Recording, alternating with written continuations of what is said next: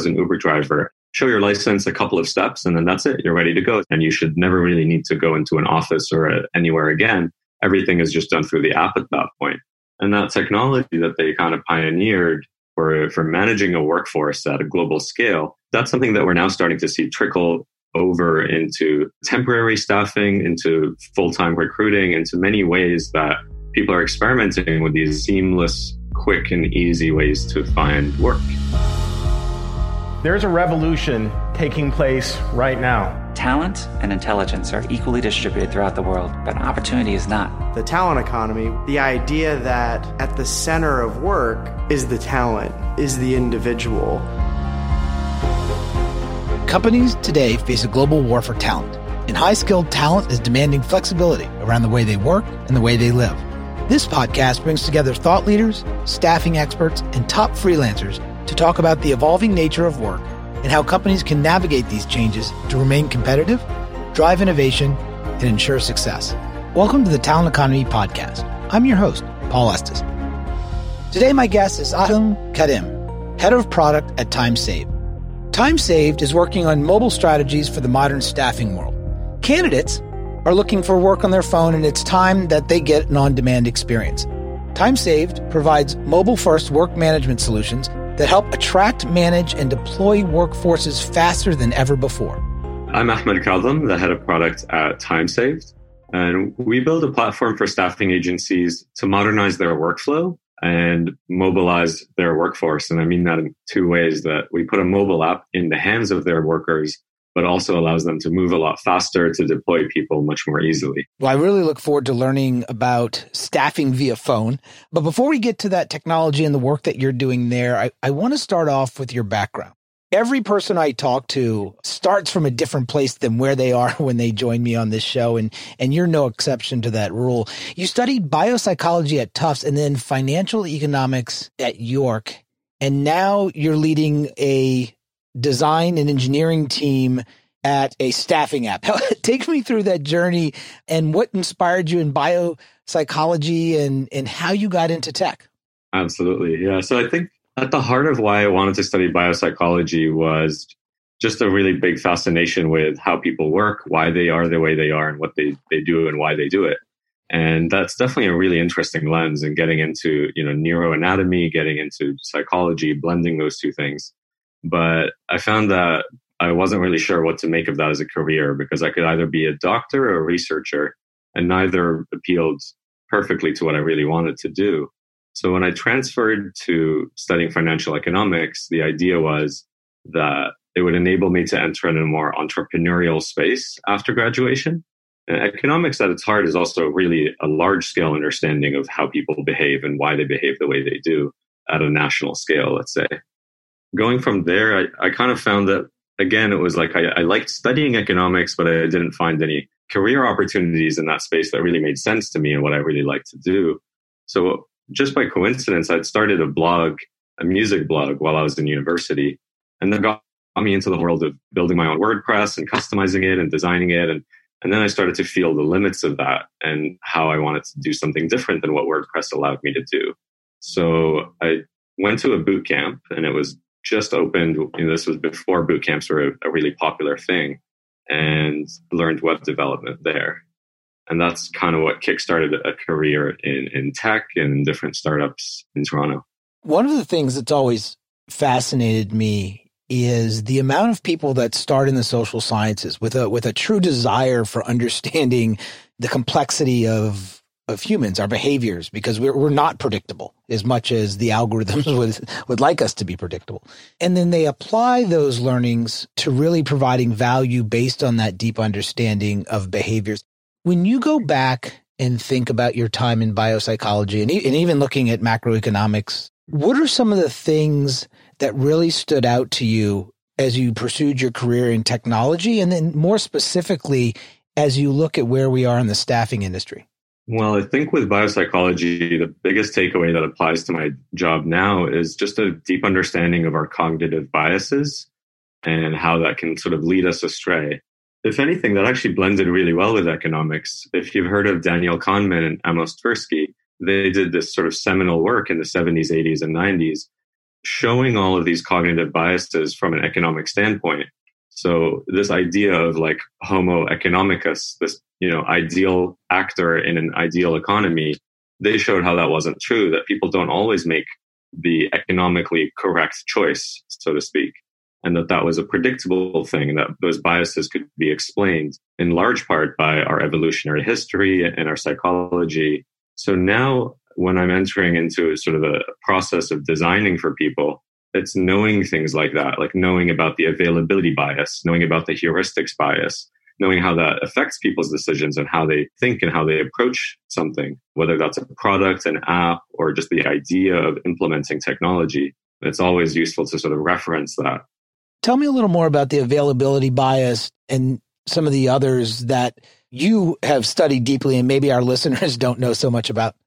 So, the availability bias is that you tend to overestimate the probability of something that's easier to remember. So, if there's a lot of examples in your own head about something happening, like if we were to think about, you know, what's the chance of you contracting the virus?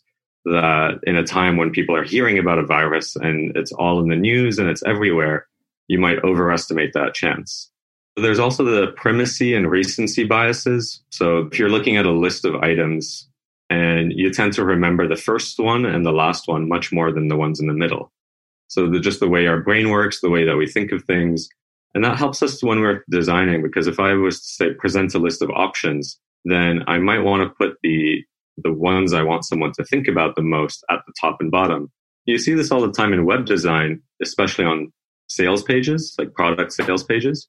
Right at the top of the page, they'll put like a buy now and the, you know, the most important, the most capturing information that'll get you to buy something. And then they'll repeat that all the way at the bottom of the page. So by the time you get to the bottom and you see that again, the thing that they think will get you to buy it and then a buy now button right next to it. So that's kind of taking advantage of that primacy and recency bias.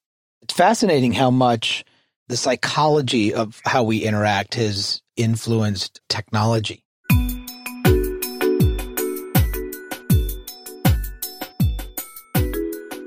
Let's talk a little bit about Time Saved. Time Saved is a company that partners with staffing agencies and, and, builds apps that makes it easier for them to find, place, and engage workers. Give me some examples and some industries where you're building mobile first experiences to help companies attract talent.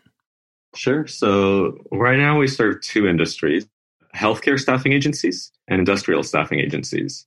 And in so many ways, they couldn't be more different. The COVID crisis especially really highlighted that. What we saw in the beginning in March was that industrial business went to zero and healthcare business tripled overnight because immediately there was so much more demand for, for nurses, for hospital staff of all kinds, support staff and janitors. Whereas industrial whenever a recession happens, tends to be that they cut the temp workers first, and then they're the first to hire them back as well at the other side of the recession when things are growing again. Let's go back to human behavior when I started my career, maybe when you started your career, if I wanted a job, I would fill out an application, maybe online or, or maybe via paper, which is, which is still done. And now you're putting forth an experience where I pick up my phone, I scroll through some uh, opportunities and I select one. Talk to me about both sides of that market, both how talent has reacted to, to engaging in that way and how companies are starting to say, Hey, look, this frictionless process is something that I might be open to versus the long vetting process and in-person interviews and, and things that are more traditional. Absolutely. I think Uber was the one who really started this in a big way. They started this trend that all you had to do is download the app and then you head to the nearest sign up center that they, they have, show your license a couple of steps, and then that's it. You're ready to go as an Uber driver. And you should never really need to go into an office or a, anywhere again everything is just done through the app at that point. And that technology that they kind of pioneered for, for managing a workforce at a global scale, that's something that we're now starting to see trickle over into, into temporary staffing, into full-time recruiting, into many ways that people are experimenting with these seamless, quick and easy ways to find work.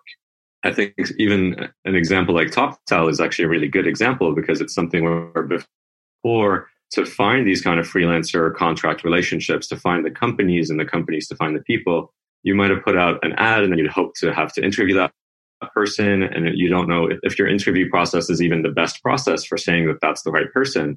And so you might end up with someone that isn't the right fit and then you have to find someone else. And that whole thing can be simplified these days because we can have these really rich digital profiles.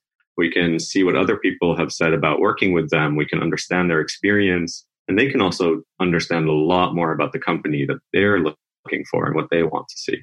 On the talent side, one of the things that we often talk about on this show is that talent now has a choice. You alluded to that in your in your last comment. The idea that I get to choose the company I work for based on some information that these platforms provide. How are you seeing that play out with the work that you're doing? We're always working to try to improve that experience for workers to know what they're getting themselves into, what to expect on the first day, what kind of work is it, I heard a story that blew me away that was just so surprising. Um, a few months ago, I was speaking to a worker and just asking him about his experience with his staffing agency and the app that he's using through, you know, with time saved. And just asked him about his last job and what was his experience like. And he said, well, when I first started, I really didn't know what to do. I walked away from that first day on the job, had to go meditate on it. I didn't know if I wanted to come back. I really had to think about it. And I said, oh, well, how come? So I was just so surprised That's not what I thought I was going to be working on. Uh, he's like, do you know what I do? I said, well, I just saw that you're working at a recycling company. He's like, yes, but so when I walked in the first day of the job, it turns out that the, the company is recycling precious metals from human remains that come from cremation. Wow. And I didn't know if I was ready to do that. and I, I, was just stunned. I was like, wait, so you, you didn't know this when you walked in, that you walked in on the first day and they explained that that's what you were going to do. And he said, yes. And I didn't know if I wanted to come back. And eventually I did. And I grew accustomed to the idea and I understood that for myself, at least, I don't see that anything wrong with it, but it really shocked me. And that shock is something I think no one should have to feel. it's interesting on, on the type of, of information that you're able to communicate via an app or, or via some of these experiences that are frictionless versus the longer in-person interviews where you're able to talk to people and really understand the type of work you'll be doing. And, and more and more we're seeing people want to match their morality or their purpose to the, the type of work that they want to do. And I, and I think that there's a bunch of technology and opportunity to align people from a personality perspective as well as a purpose perspective. I want to talk a little bit about the remote culture at Time Saved. I mean, many people still believe that in person collaboration is necessary for any product team, right? I, I hear it in, in, a couple of areas, and in a lot of ways, we're starting to see these walls get broken down. In fact, Twitter announced that employees can work at home permanently, and that's a fairly significant product. What are some of the challenges that you experience in leading a remote team? I think it's a lot of the usual challenges that people note is how can we foster a culture that feels fun, that feels social, that people get to know each other. It's not purely about work. It's a bit harder to do that with digital tools. And the other aspect is the information headspace. The brain of the company in a physical location tends to be you know, you just overhear conversations, you naturally get into them. That seamlessness of knowing what else is going on and knowing how other people are doing, that's not really naturally there in a remote work environment, but it's something we can create. We just have to learn the different tools and the different ways of making that. Sometimes it's a bit awkward even to sort of create this social dynamic online. But once you get used to it and you start to see that it really doesn't feel any more or less difficult in my mind than what we were doing before. One of the things that that I debate with colleagues and, and a number of people that are in this space is the idea that overhearing those conversations and that that seamlessness is good is accurate. I mean, there is some value, but there's also the downside of it. The gossip, the politics, the, the all of the other things that that are aspects of that idea that there's a bunch of chatter going on, the distraction, people stopping in and inter- interrupting you. Do you find that there is more downside than upside in that idea? Or are you able to be more productive remotely and still have to address the seamless transparency of information? I think that's where each personality is going to take it a bit differently. For me, I like alone time and I don't do well with distraction. Like I need to kind of be in a headspace for a few hours to really get things done. And that's definitely something that works so well with me for remote work is is just not being distracted when I don't want to be. I can just shut off notifications and that's it. And in an office, it's a bit harder for sure. But I know, for example, like the, the CEO at TimeSaved, he's a really in person kind of guy. He loves to just have those kind of chats. He, even if, let's say, we're doing it remotely, but he'd rather have a video call than just text on Slack. So he's always wanting that kind of physical, personal connection. So I think for each personality, they do take it a bit differently. But for me, at least, distraction free environments is way worth it. It's one of the things that I noticed when I switched from location based big tech to working remotely is I didn't realize how much energy I got from having focus time of, being able to set my schedule and, and focus because we don't have meetings an hour long and work like that. We work asynchronously because I work for a fully distributed company and that, that work is different.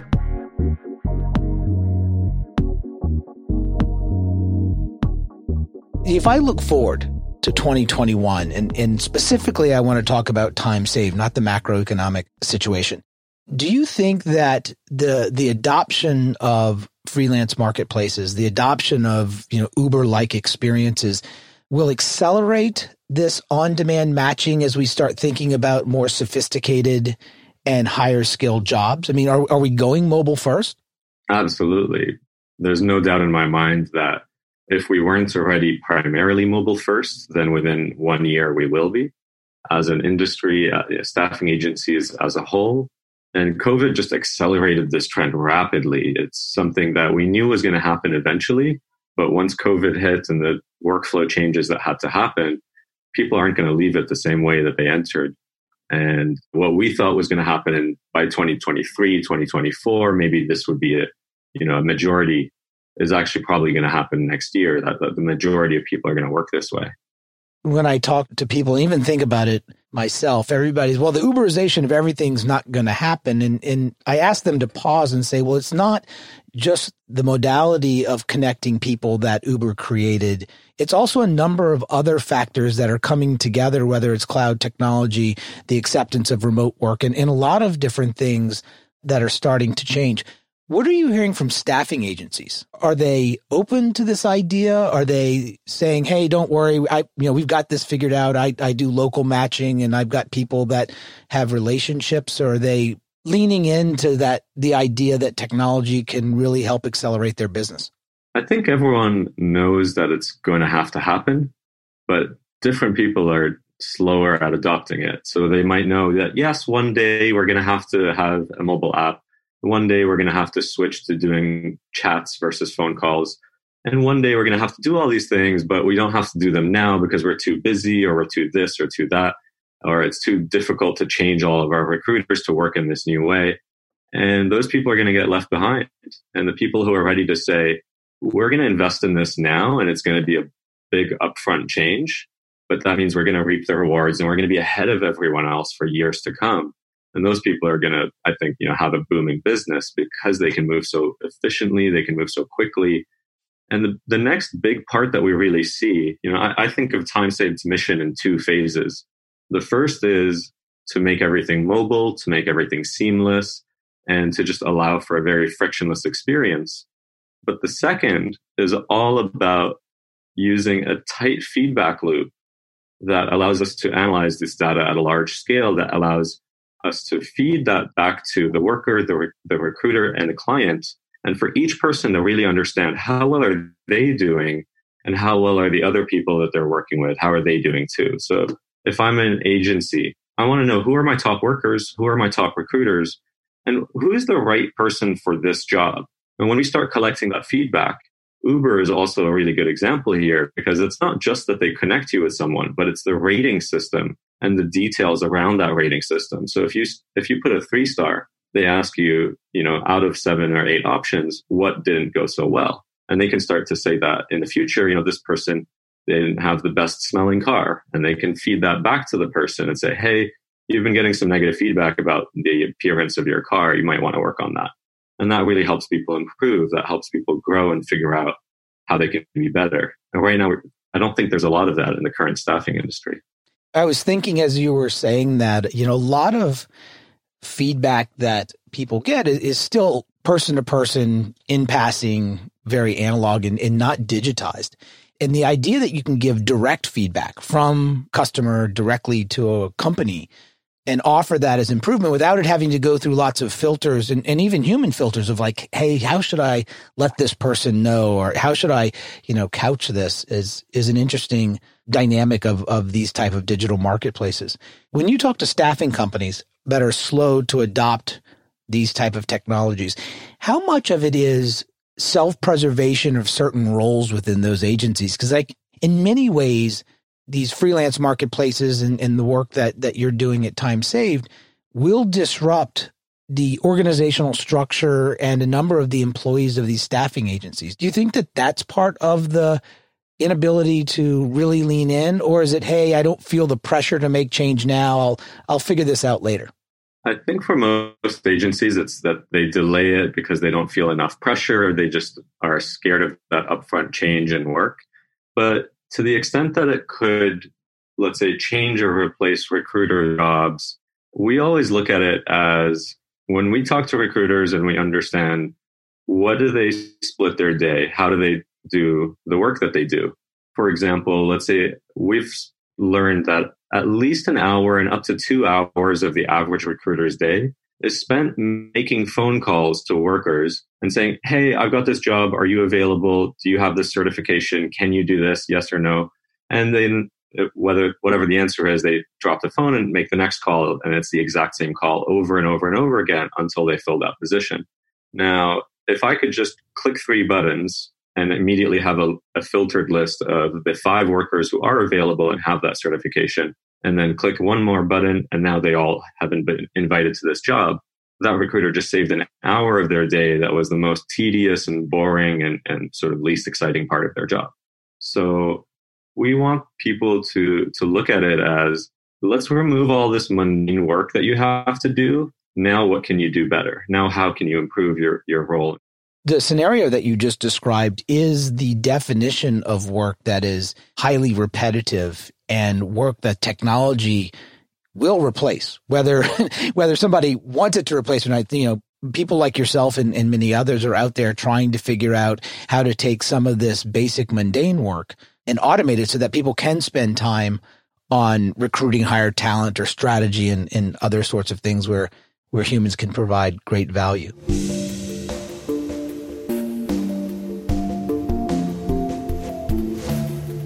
If there was one piece of advice that you would give to a company saying, Hey, look, I've got, you know, I think of your healthcare clients and, and some of the others, or even the industrial clients you have as, as in a year or so when we come out of this economic downturn. What advice are you giving them? How do you pitch the idea and this new way of engaging talent that Time Saved is advocating? I'd say the, the biggest advice I could is to take the plunge and give it a try. And whether that's in just a small section of your agency or the entire thing in a smaller way. Once you see it, it's almost like everything clicks and you realize how much of your old process you didn't need that you thought you needed and how much more seamless this new process is. And once you start to see that in a real tangible way and you've tried that internally, the change management that you then have to do is so much easier than if you're trying to make the decision all up front. Let's change everything in one go without ever having tried it ourselves. Once you do, then you think, oh, wow, I actually love that feeling of just being able to send out an invite and immediately get an answer in five minutes. I, I made me so much more productive. And then I could focus on who was the best candidate for it, not just who could do it. And so I think it's uh, that, that would be my advice is just take the plunge, give it a try.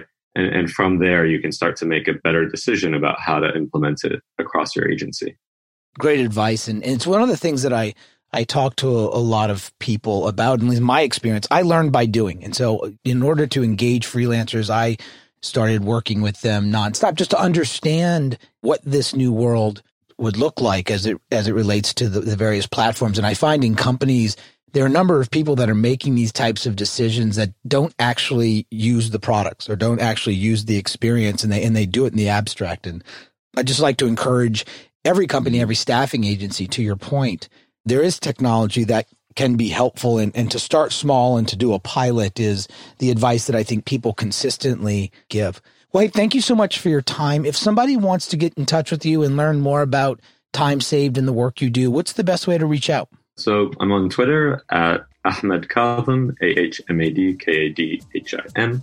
I'm also on LinkedIn. So either LinkedIn or Twitter is the best way to reach me. Sounds great. And we'll put all that information in the show notes as well as some of the information you outlined about various cognitive biases. Thank you so much for your time. Thank you so much, Paul. I'm your host, Paul Estes. Thank you for listening to the Talent Economy Podcast. Learn more about the future of work and the transformation of the staffing industry from those leading the conversation at staffing.com, where you can hear from experts, sign up for our weekly newsletter, and get access to the best industry research on the future of staffing. If you've enjoyed the conversation, we'd appreciate you rating us on iTunes or wherever you get your podcast. Or just tell a friend about the show. Be sure to tune in next week for another episode of The Talent Economy.